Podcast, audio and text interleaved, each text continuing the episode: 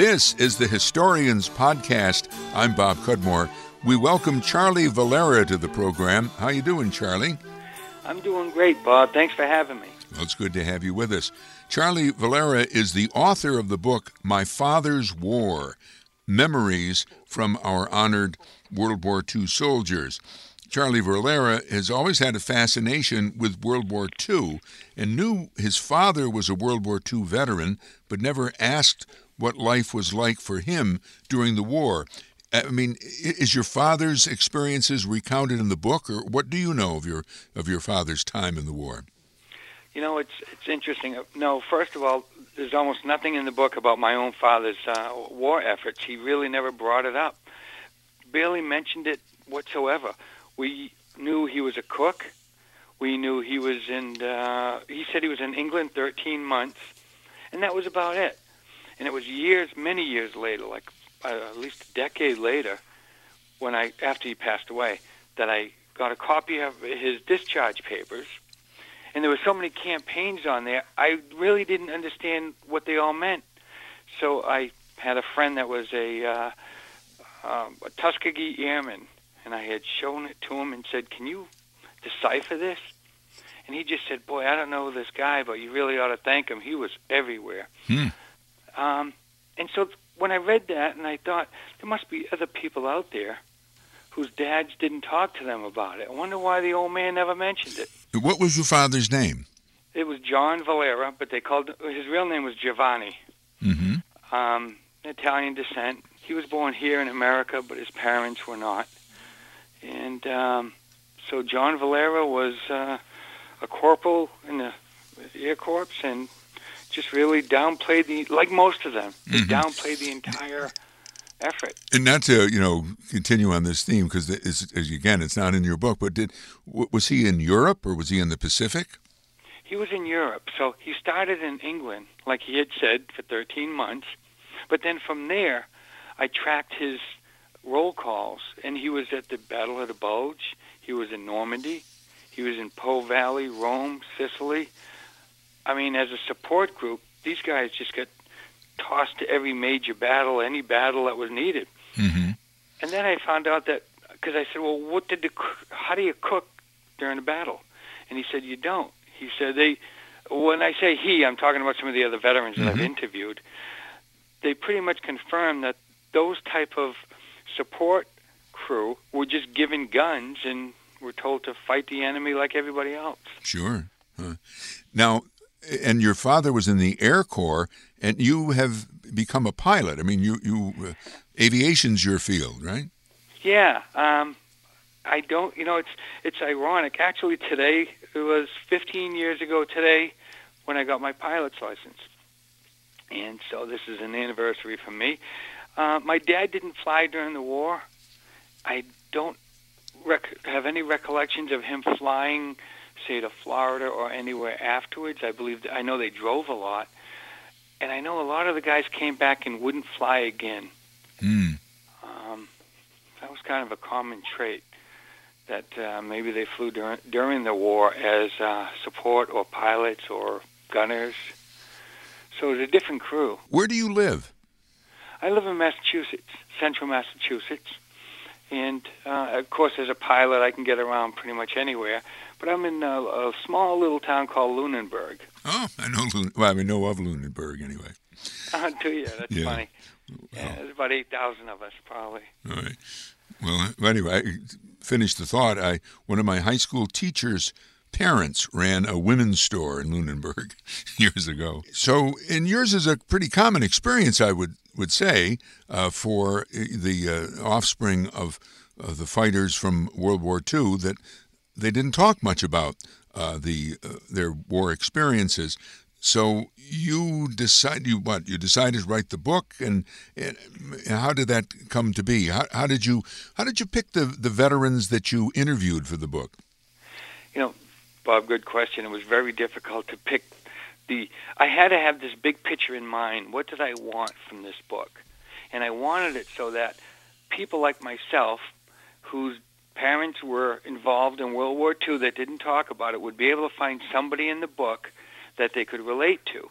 So when I started interviewing, and I interviewed dozens and dozens of veterans, I tried to get a broad brush. I wanted somebody from the um, Marines over in the Pacific Theater. I wanted uh, a B-17 pilot. I wanted a Piper Cub pilot. I wanted gunners, uh, support guys, infantry, a little of everything, so that we could read it and get a a pretty good view of what the average uh, soldier's life was like. You know, almost like if we could turn the clocks back and sit with our dads or grandfathers and say, "Hey, so tell me what it was like. Mm-hmm. You know, how did you what did you eat? How did you sleep?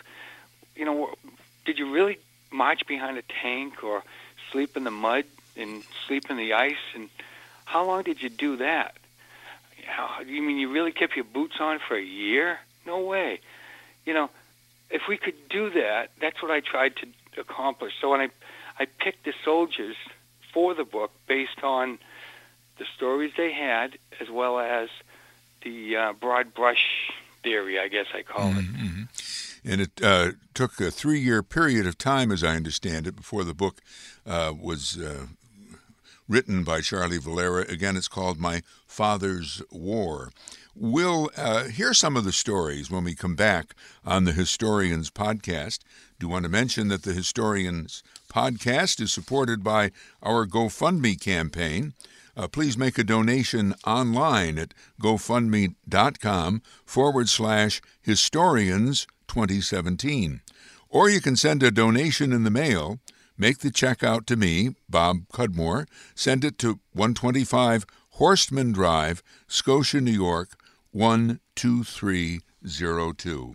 And thank you very much.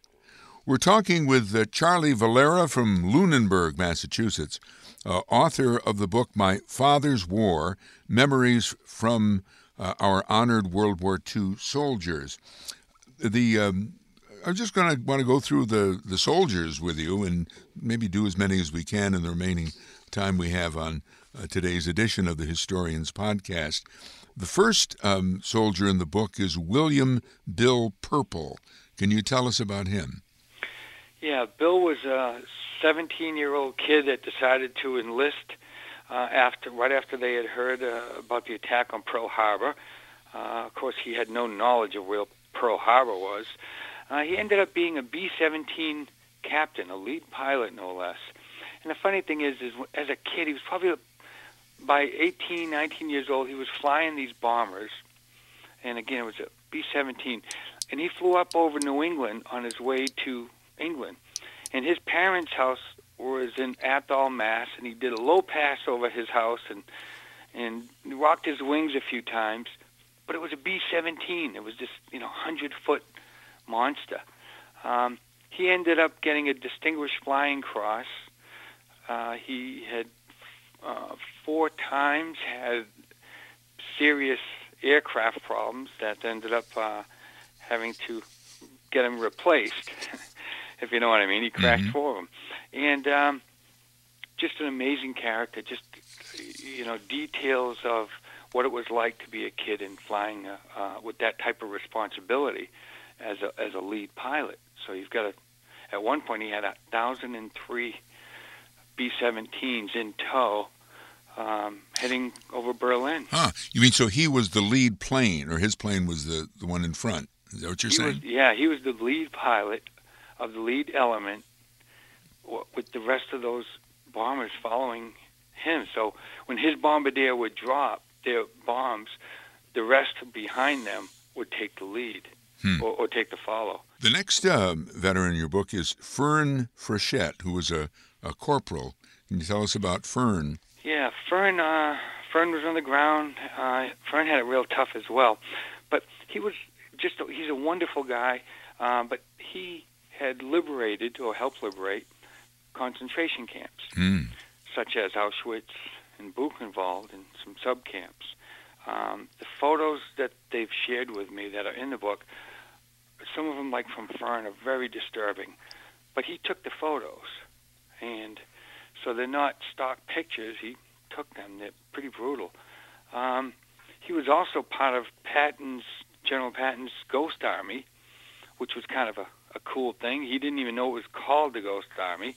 he was sworn to secrecy for like 40 years, just in case we needed to use that method of. Uh, you don't get it. I mean, what was the Ghost Army? I don't. Okay, the Ghost. Sorry, the Ghost Army.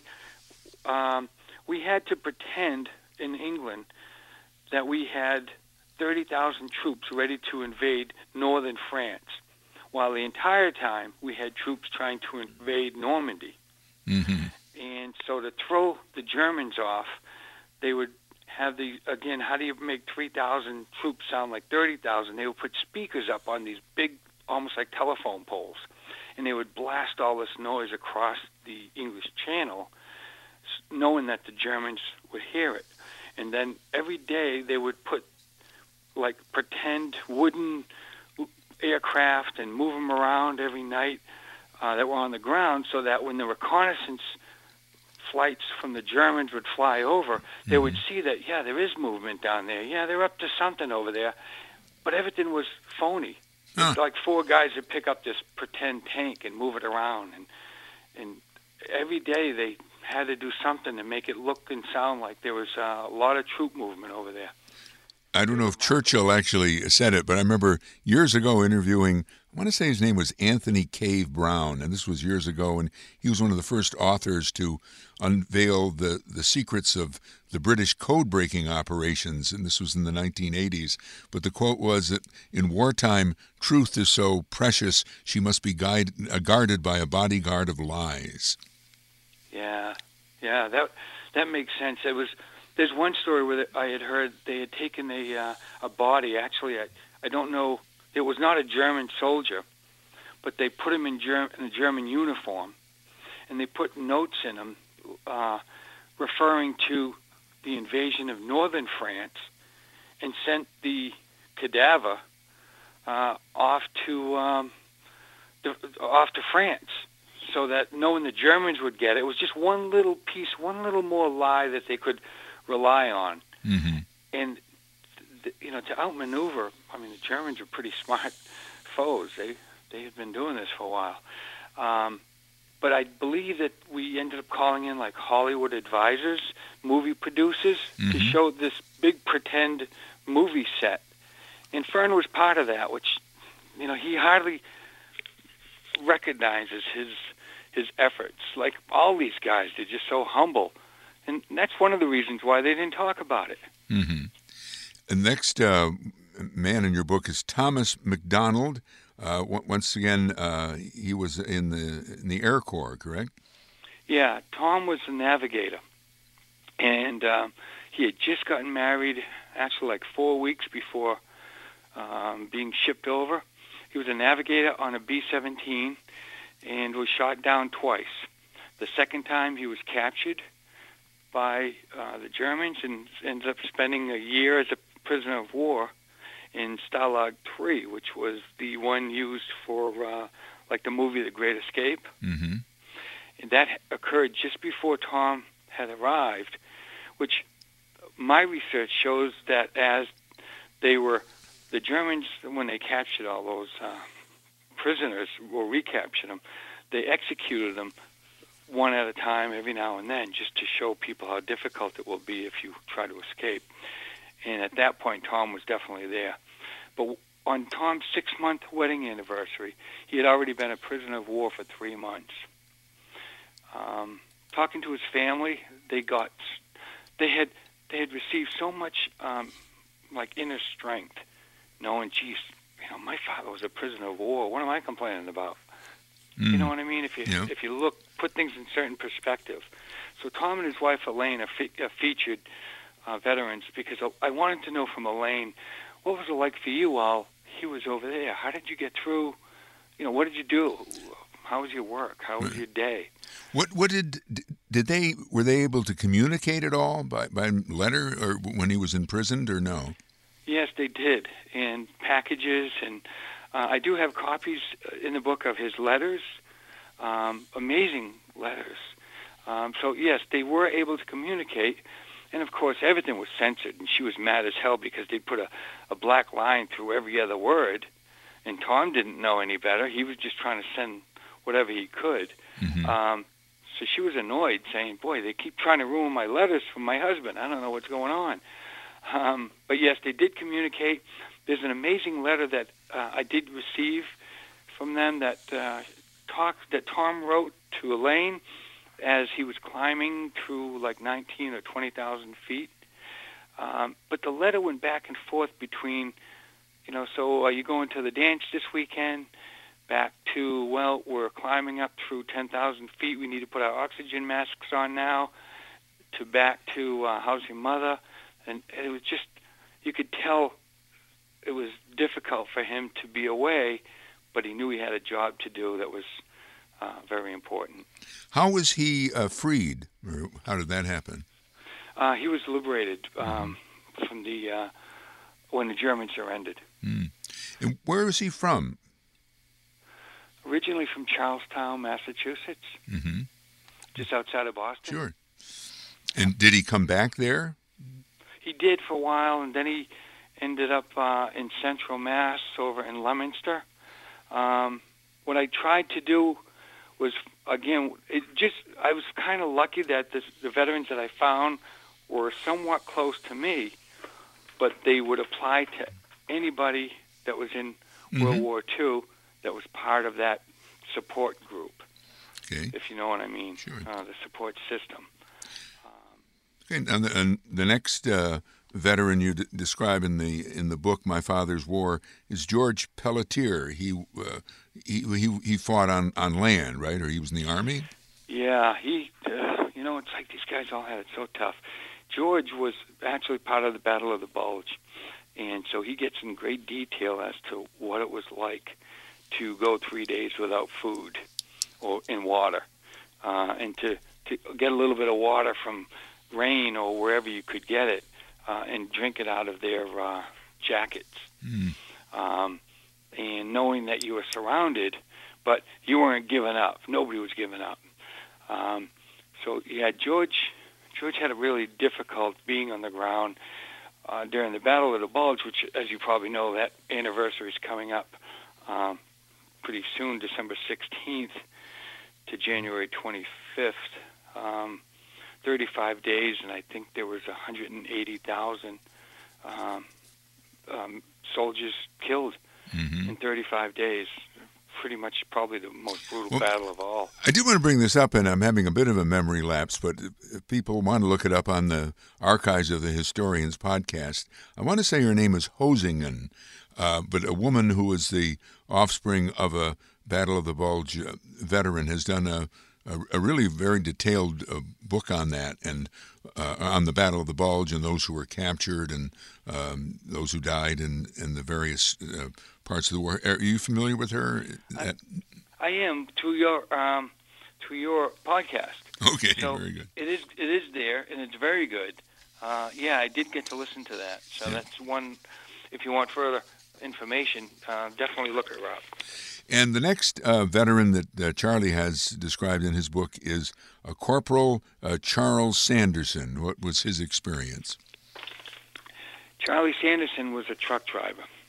Um, he was supposed to be driving trucks for like the Red Ball Express, which was um, a, li- a, a line of trucks that were bringing supplies to the front.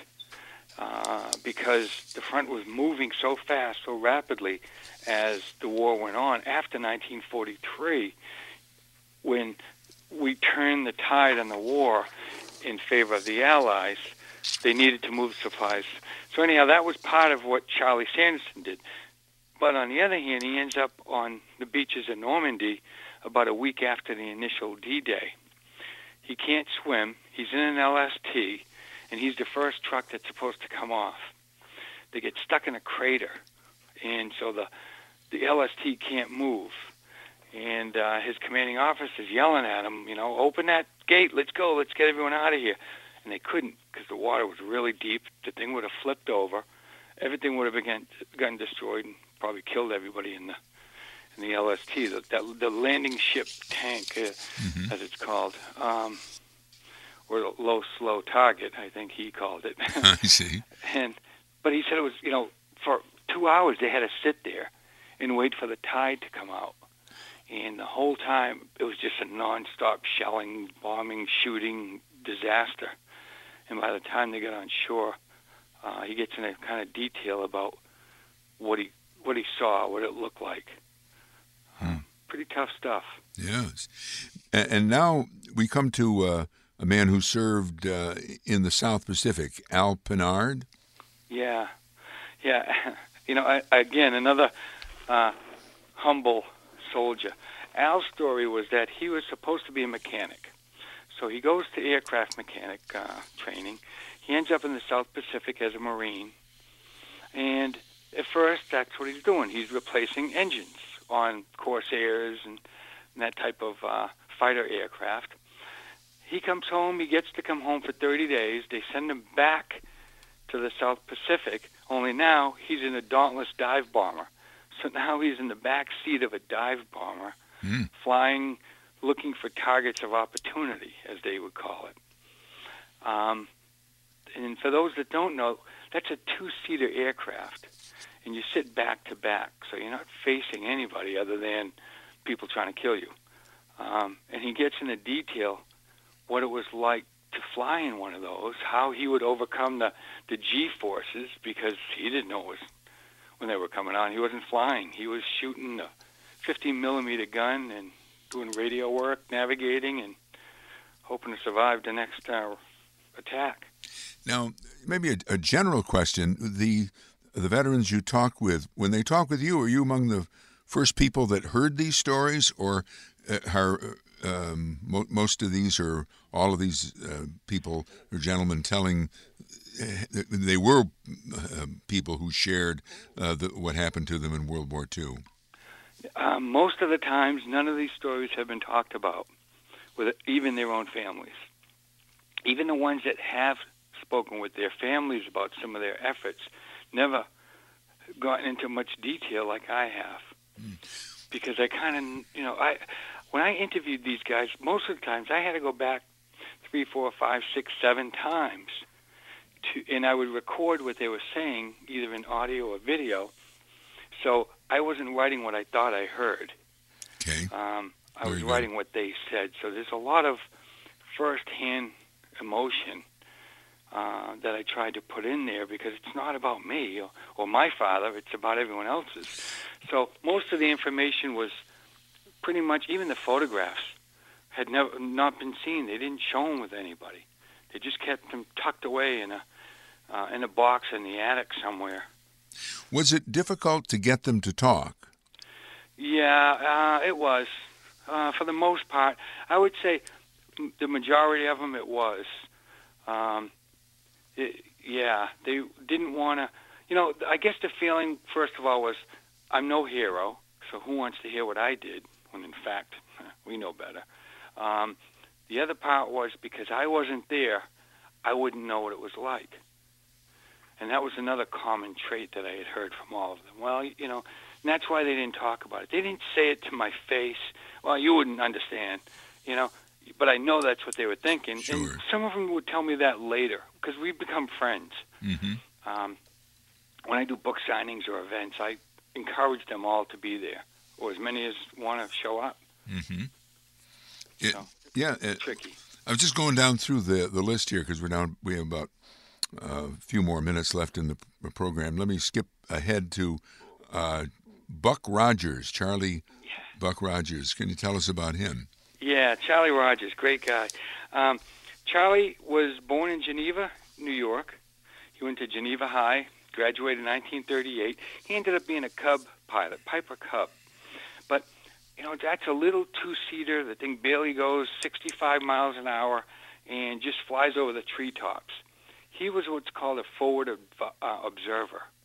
So he would go out, find out where the bad guys were. Even so, he was on the front line at all times, and he was crossing the front line. He flew about 120 missions, and he flew just about every day. And his job was to go out, find out where the guys were, radio back their exact locations so the Allies, the Americans, would know where to shoot their howitzer cannons. Mm-hmm. The bad thing with that is he's in the middle of a crossfire at all times. Mm. the attrition rate had have been phenomenal, and I have not been able to find out um, much about it. Now, his his dad, worth noting, was a three-time mayor, I believe, in Geneva. Um, so he's a, a New York upstate boy at the Finger, Finger Lakes area. Uh, they ended up calling him Buck Rogers. Quite the guy. Okay. He's still around and still doing well, and just a great guy. And let me ask you about uh, Santo de Salvo. Who was he? Uh, Santo was uh, he was the only one. Well, you know, everybody was kind of had their own niches, but Santo was infantry. So he marched in the mud. He jumped on the tanks while they were, you know, going through the uh, invasion of, uh, of of Europe. Um, he just he ended up with a he earned the Distinguished Service Cross Mm-hmm. um, and a Purple Heart. And uh, yeah, he did sleep in the mud. He did sleep in the rain. You just kind of lay down wherever you were, or you took half your tent and met up with another soldier, and and he had half a tent, so he pitched a whole tent. But he was part of the North Africa uh, invasion. Then he went to Italy, to Salerno. Very difficult, regular battles, the kind that you see on TV, where they have to go building to building Mm-hmm. and empty him out.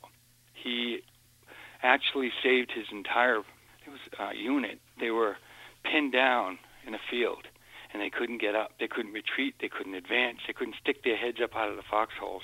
And he took it upon himself to advance alone and take out the uh, the enemy uh, gunnery that was keeping them down. Just an amazing, uh, you know, will. I don't know how else to And and say we're that. again we're running short on time, but a, a general question: How did these men address what we call today uh, PTSD or post-traumatic stress disorder? Um, or, or was it addressed? And my recollection was it really wasn't when they came back. That's correct. It was not. You know, sometimes they called it shell shock. You know, but guys, especially um, Charlie uh, Rogers, saw a real lot of it because you know it was close. One guy in the plane with him, and he said, you know, the the guy, one guy came back. He wouldn't. He couldn't stop crying. He wouldn't get back in the plane. He he just couldn't do it, and he just totally lost it. And Charlie doesn't know why he didn't, or why it didn't bother him at the time. It did. He just didn't realize it until years later. Like most of these guys, uh, that PTSD just didn't. The words didn't exist, and it was just something that you accepted. Well, you know, war is tough and it's brutal, and it's not for everybody. So, one man at a time, one day at a time. We've been talking with Charley Valera.